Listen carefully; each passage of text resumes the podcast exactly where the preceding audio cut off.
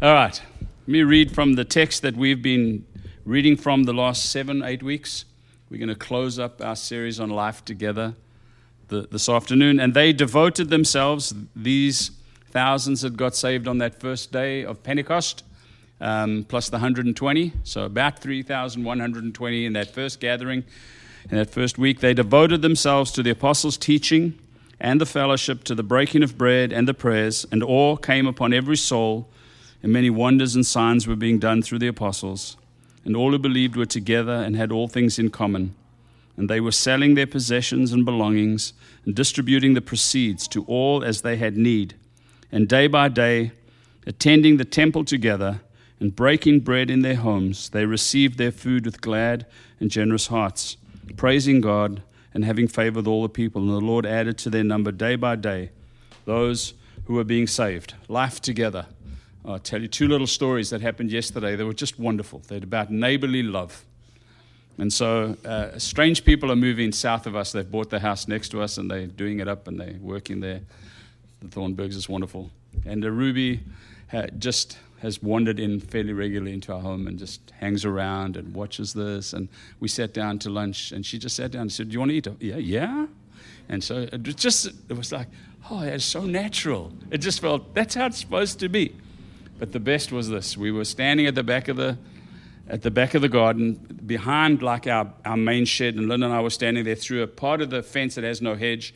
And uh, Heidi and Betsy, Heidi's mom, who's on helping on kids ministry, was there with Ruby, and we were talking. Axel wasn't there. And the next moment, Axel ran up and he saw us and he threw out his hands and he said, My neighbors. And I just thought, oh, that's how it's meant to be. It was just wonderful. And so we're looking forward to that. But that, it kind of speaks about that issue of life together. And um, Mike touched on something as he began the meeting, and something we spoke about at home group on Thursday is this idea that it is possible for us to have life together it is possible for us to have community and eat together and have fun together and do events together and have nice wine and all those things, but actually not have Jesus at the center. And actually, the community that we have is centered, focused, founded, linked to the person of Jesus. Otherwise, we're just another club, another group of people gathering to do something. When we gather, we want to see ourselves as yes, we are enjoying one another. And yes, we are enjoying fine food. And yes, we are enjoying all those things. But we are together because of Jesus. And it's, I think it's important that we remember that because it's easy to just let it slip. And to, it would be interesting if we could tape our conversations at any gathering, not like this. Just we gather in our backyard and we tape all the conversations, and no one, how much of that is centered around the person of Jesus.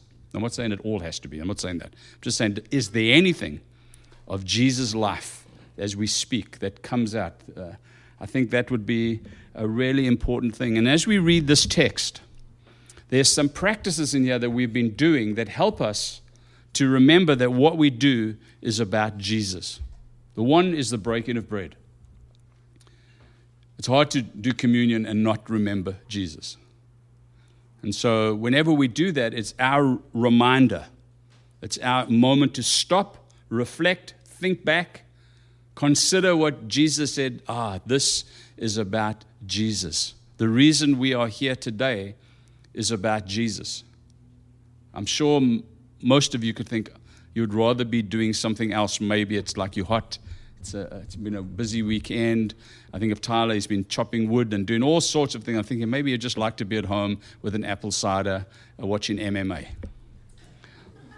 You know, or playing you know? Maybe. Um, whatever it is. But actually, we gather because there's a sense that Jesus asks his people to remember together, to remember to come together as community, not because, oh, we're going to feel necessarily when we walk out of here, that was the most astounding time we've had in ages. It is because of the change that happens in the spiritual atmosphere to the powers and the principalities, a demonstration that Jesus is alive and that his people are serving him. Does that make sense? It's really important because we don't leave every meeting feeling fantastic. Like that was just super duper. Sometimes a meeting's quite boring, and it's okay. It's allowed to be boring sometimes, but each thing, each day, time is a step. Each time we gather around a table in a picnic as community and we remember Jesus is another step of showing the world, showing the kingdom of darkness that God's people are alive and they are wanting and desiring to live in obedience to Him and His purposes. That's why it's important. So even if you leave here today and say that was the worst talk you've heard this Sunday, it's okay. We've gathered in Jesus' name. So there are three things I'd like to talk around that. Today's not a line by line teaching as we've been doing, it's more a sense of trying to pull our, our series together and leave you with something. Um, I think it's important to see that when we talk about community, we are talking about a community that's centered around this idea of grace and love. It's not a judgmental community. It, it, well, it's not meant to be. I'm sure there are times we have been judgmental. There are times where we have not done what Jesus wanted us to do. But a community is meant, the community of Jesus is meant a place where there's grace flowing and there's love extended at all places. It's supposed to be this place of safety. You're supposed to be able to walk in and be in the worst shape of your life and be loved and cared for and have grace extended toward you that allows Jesus' love to flow. It's not meant to be a place about judgment. I was speaking to Betsy just a few minutes ago, and she, we were talking about something. She remembered she was uh, many years ago, a guy from seminary came and asked her a question What is the one distinctive mark that identifies us as Christians? And she started thinking, Well, I don't drink, I don't smoke. Those, because that was an era. And he said, No, no, no, it's the fact that we love one another. And she said it was like a, a, a shot to her senses. Oh, yeah. The thing that makes us God's people in our practices is the way that we love and the way that we extend grace toward one another. And the community is meant to be a community of grace and love. And we'll, we'll cover some things about that in a moment. A place of safety, a place where we can learn to trust one another. Do we trust one another? You see, we, faith Another way to speak about that word faith, it's not maybe the fullness, but it's this trust. We trust Jesus. The reason that we allowed Jesus in and we said we want to walk with you and we repented is that there's this idea of, I trust you. I trust what you've said. I trust what you've done. I trust that you are for me. Therefore, I'm prepared to entrust my life to you, and you're going to place me in your family. And in that family, I have to learn to trust to give trust and to receive trust, to give grace and to receive grace, to give mercy and to receive mercy, to give love and to receive love. Why? Because it's centered in on Jesus. If it's just a club, we don't have to do that. We can put up all our barriers and pretend and hide from one another. But in the community of faith, we are declaring our trust in Jesus, the, the head of the church, the head of community. And he's saying, No, I want you learn, to learn to trust one another, and that's hard. Because you know why it's hard? Because we're human. If we were angels, it'd be great. But we're human. We haven't yet been fully tran- transformed into the image of Jesus, and we'll be like Him, shining, and every word will be perfect. No, we are human beings. But we are human beings that have chosen to follow Jesus in community, in a tribe of people. And what does that mean to grow in that? Um, and I'll cover again something in a moment. In that bit of learning to trust one another, it's learning to forgive. To me, one of the great, if I, uh, one of the great things that is, was kind of stark to me coming from South Africa to the United States, and I've seen it throughout, is the is the way that people hold offense. It wasn't that, I'm not saying that nobody did that in South Africa, but it didn't feel like it was like that. It felt like here there was a, people held offense really quickly. And, and then forgiveness didn't come into play. People didn't want to do that. But actually, in a community of grace and love, we have to learn to forgive. I mean, the disciples asked Jesus one time, How many times must we be forgive? Well, seven times, seven times, just infinity. We just keep forgiving. Because it's the way of Jesus. And if we want to be disciples of Jesus and call ourselves Christian, call ourselves disciples, followers of the way, then forgiveness needs to be a part of our armory, our arsenal. So, in those moments when it feels all bad, rather than ripping out the spear, we rip out forgiveness and we extend that. You know, the story of um, when they arrest Jesus and Peter holds out his sword and starts cutting off ears. And Jesus says, No, no, no, no, no. You missed the point. It's not about that. We're supposed to live different. So, in this place of safety, in this community of grace and love, and learning to trust one another, is this idea, not the idea, this key moment of learning to forgive. It's really, really hard. When someone has hurt you, it's very hard to forgive. I mean, I've, I've publicly said, yeah, I've prayed that God would kill people. And I'm so glad He hasn't. But with that is that this idea not only to give and receive forgiveness, but it's learn to be loved. Remember, we spoke about this a few weeks ago. Learning to allow yourself to be loved. That's what happens in community. And it can be quite frightening, it can be quite exposing when you allow yourself to be loved, when you step out of yourself and you say, Here I am, love me. We do that to Jesus, but Jesus translates that into his community. Because if he wants to love you, he's going to send someone. Love is not this abstract thing that, you know, Jesus loves us, yes, and he's done these things. And now as we walk and we want to feel his love, he says, Oh, I see the Carlos just is so desperate of need of encouragement and a hug. Let me open the heavens and boom a voice, and his lips appear like in the beginning of Rocky Horror. And I love you, God. No, he'll send Brian to come give you a hug and say, Man, brother, we love you. Because we have to learn to give and receive love in God's community. And that's hard, and we have to grow in that. Some of us have to grow in receiving, some have to grow in loving. Some of us want to love certain people because that's easy, but we don't want to love other people because it's not that easy. There's some people that we easily gravitate towards, and there are those that we struggle to gravitate towards. But actually, if we're in community together, we have to learn to love and forgive and do those things the whole gamut because that is God's community. John 13. I love this verse because, you know, Jesus' question, what is the greatest commandment? You know, love the Lord your God with all your heart, your soul, your mind, your strength. And the second is exactly the same love your neighbor as yourself. Great. But then he comes in John 13, verse uh, 34, and he says this A new commandment I'm going to now give you. What? There were 10. You've stripped, you put them down into two, and now you're telling me there's a new one? Yeah, here's the new one.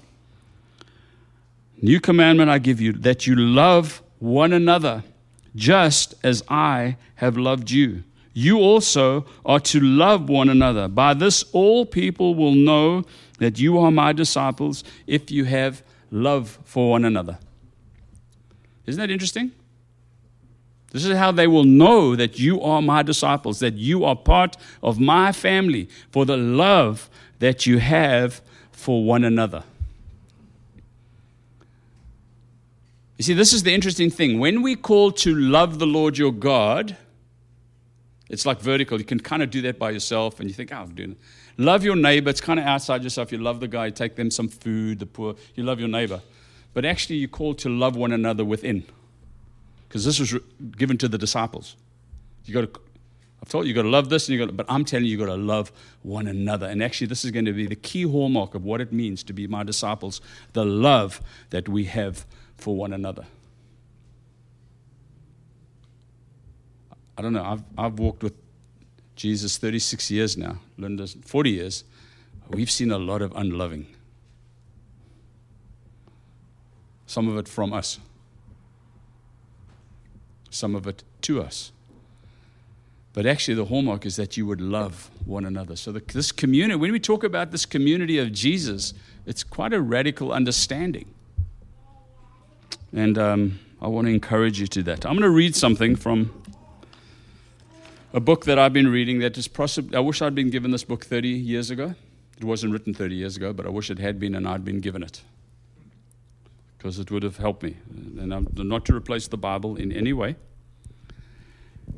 But I want to read something from the chapter. Some of you have got, for some of you haven't got, I've got a few copies I want to give you. I want every family to kind of get one. Um, but it's from a, the chapter Communities of Grace. And uh, it says, Many of us understand grace as a theological position. And it is delightfully that. Undeserved, unending, unearned, unwavering grace is God's inexhaustible love and absolute acceptance of us, coupled with his unabashed delight in us. Grace brings us wholehearted adoption into God's family and a new identity, new life, new power, new capacity, and God's full protection. How do you like that? Isn't that beautiful? But grace is much more than a theological position. Grace is a community you enter because that's the place where God lives. Now, I want to read a verse from Romans chapter 5 quickly, just to give you an understanding of place. Therefore, since we have been justified by faith, you remember that verse? That's a very famous verse in the light of what Jesus has done. Therefore, since we have been justified, we've been put to rights by faith, we have peace with God through our Lord Jesus Christ. Through him, we have also obtained by faith into this grace in which we stand. So it's not only just this theological idea thing, it's the space that you enter. We stand in the place of grace because of the peace that we have with Jesus. Later in Hebrews, I'll, I'll, just quote it now. One reader says, We have freedom to enter the throne room of grace to obtain mercy. Hebrews 4. That whole context in Hebrews 4 is about um, being in, at rest with God, being in the place of peace with God. We enter the place of grace. But grace is more than a theological position. Grace is a community you enter because that's the place where God lives. And grace is also the power God provides for us to live there. The key for entering God's community of grace is humility.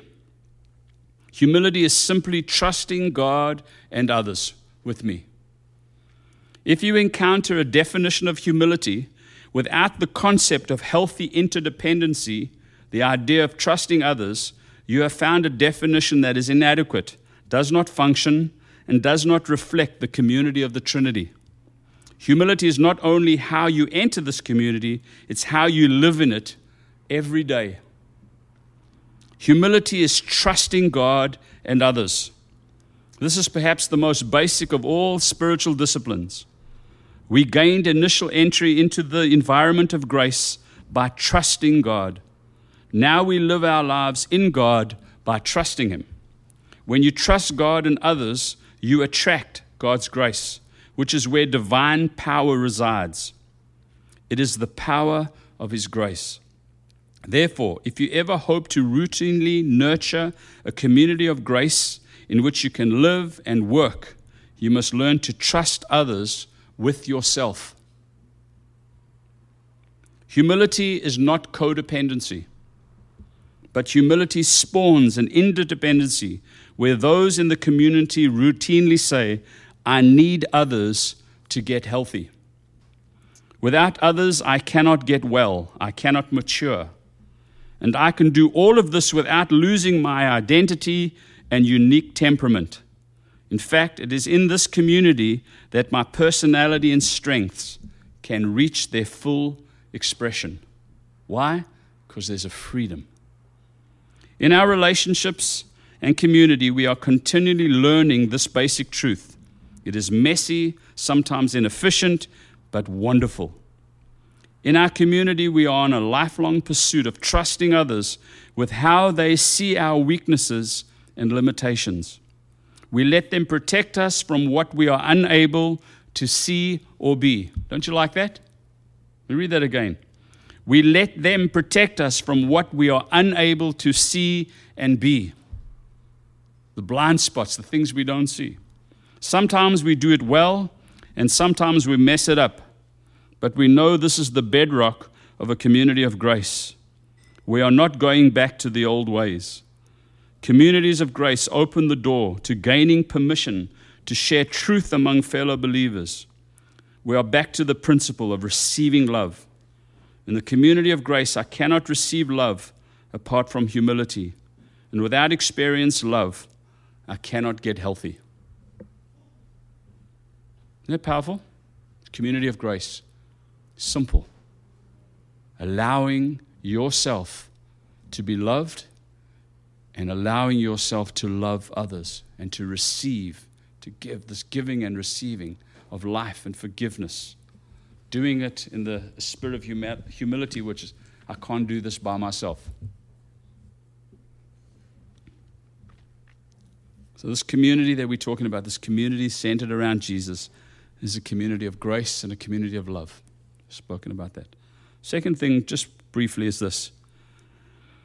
We want this community to be, to be the place, and this Mike brought this up at home group on Thursday, and I love the way he brought it up, where God's will eh, is done among us as it is in heaven.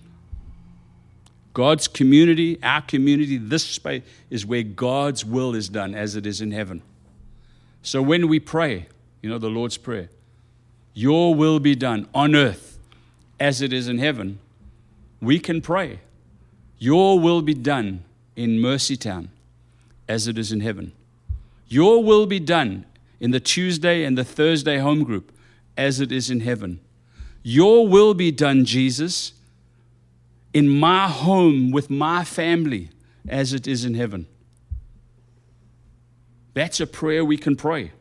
Because when we pray that, we are, we are, there's that sense of involving God, the, a triune God, the, the God of the heavens, into our life. Your will be done, your kingdom come in my family, in my community, as it is in heaven. So, as we talk about community, they're saying, what is, what is it? What does it mean to see God's will be done in our community? And some of us some that we've spoken about already, plus many other things. God, your will be done. Your will be done. Now we've got to go to research. What is God's will? We're not going to talk about that today. We won't have time. So, firstly, we spoke about the Jesus community, this, this community centered around Jesus, is one where there's grace and love. Number two, it's a place where the will of God can be done, earthed as it is in heaven. And it's a place, thirdly, a community where we can learn to obey Jesus together. What does it mean to obey Jesus together? You know, the Great Commission, go and make teach them to obey everything I've commanded you. So we have to look, what is it that Jesus is asking of us? What are we, when he says, these are, these are the ones who love me, are the ones who obey me? What does that mean as community? How do we obey Jesus together? We have to discover that. If we look at that text in Acts 2, we'll see some of that playing out. There were no needy among them. They were responding to obedience to care for those who were less fortunate, etc., etc.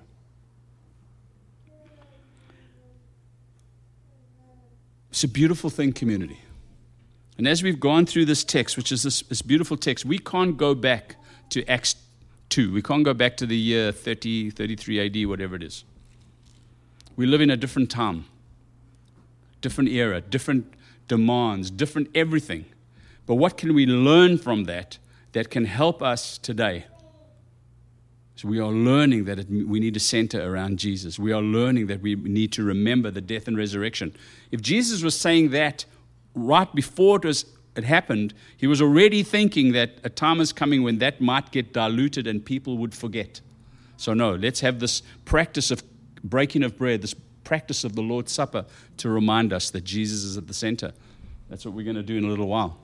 That's what we're going to do, we do in our home groups. Hopefully, we're doing that in our homes. It's always this reminder that Jesus is at the center of what we do.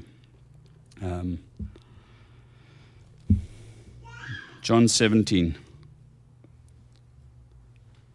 You know, I just realized I stepped into your spot. You, on roll. Go for it. I apologize profusely. You know, in our new uh, order of, of events, that after the worship, the host gets back up and does announcements and reads the scripture for the day, and I just stepped into that space.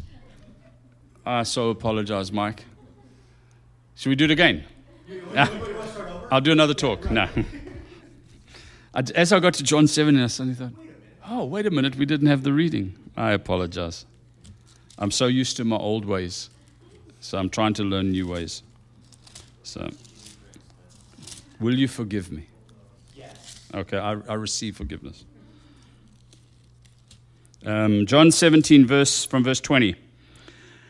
I do not ask for these only. This is the high priestly prayer that Jesus is praying before the, his uh, death. I do not ask for these only, but also for those who will believe in me through their word, that they may all be one, just as you, Father, are in me and I in you, that they also may be in us, so that the world may believe that you have sent me. The glory that you have given me, I have given to them. Don't you like that verse? The glory that the Father gave to Jesus, he gives to us. It's ridiculous. That they may be one, even as we are one. It's not glory so we can play glory games, it's so that we can live as one. I in them and you in me, that they may become perfectly one, so that the world may know that you sent me and loved them as you love me. Father, I desire that they also, whom you have given me, may be with me where I am to see my glory that you have given me because you loved me before the foundation of the world. And it goes on this sense of oneness with God in his people and his people together. This unity of what it means to be God's people. I'm praying, can we grow into that over the, our, it's some of us going to take our lifetime, but let's let's commit ourselves to that. I'm asking you that when you have in a, a moment where you think, oh, I'm not sure what, go and ask a question. Go, for, don't be part of the community. We're going to work, it's family. We're going to work this out from underneath. We're going to do the work to grow and see us find one another through the gnarly moments, through the iron sharpening iron, the shoulders rubbing shoulders as we find community in, in what it looks like in God. Is that all right? Hebrews 10, I won't read it because we've a number of times. Hebrews 10, there's the, there's the five let us. Let, you know, let us not give up meeting together. Let us encourage one another, especially as we see the day, the day approaching. Let us hold fast to, the, to the, that we, which we confess. Let's look at how we can spur one another on. Let's encourage one another. These great let us things of community life around the person of Jesus. So, as we close this series off,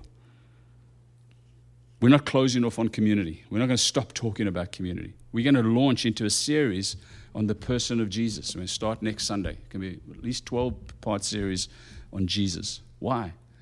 Because Jesus is at the center. And we also don't want to forget, it's easy for us to lower Jesus into community life and forget that he's also the high and lifted one, the pre existent one, the one that was around before the world began. So we want to remember that as well as we go in. Who is Jesus? What is Jesus?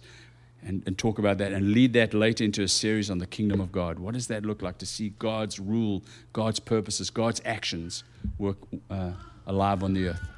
Is that all right? Let's pray for a moment. Then I'm going to hand over to um, Brian.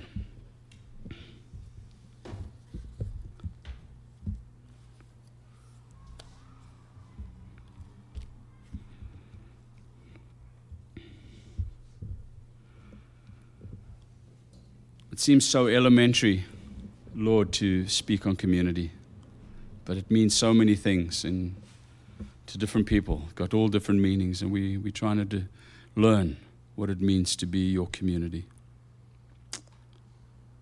And my prayer is that you would help us by your Spirit, that you would teach us by your Spirit, that you would grow us by your Spirit, that we would find our place in the community by your Spirit. That if today there be one thing that we hold against another in community, that we would forgive them.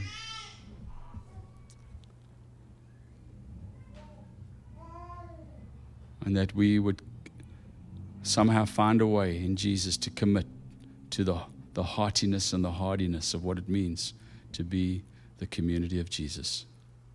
And just thank you, Father.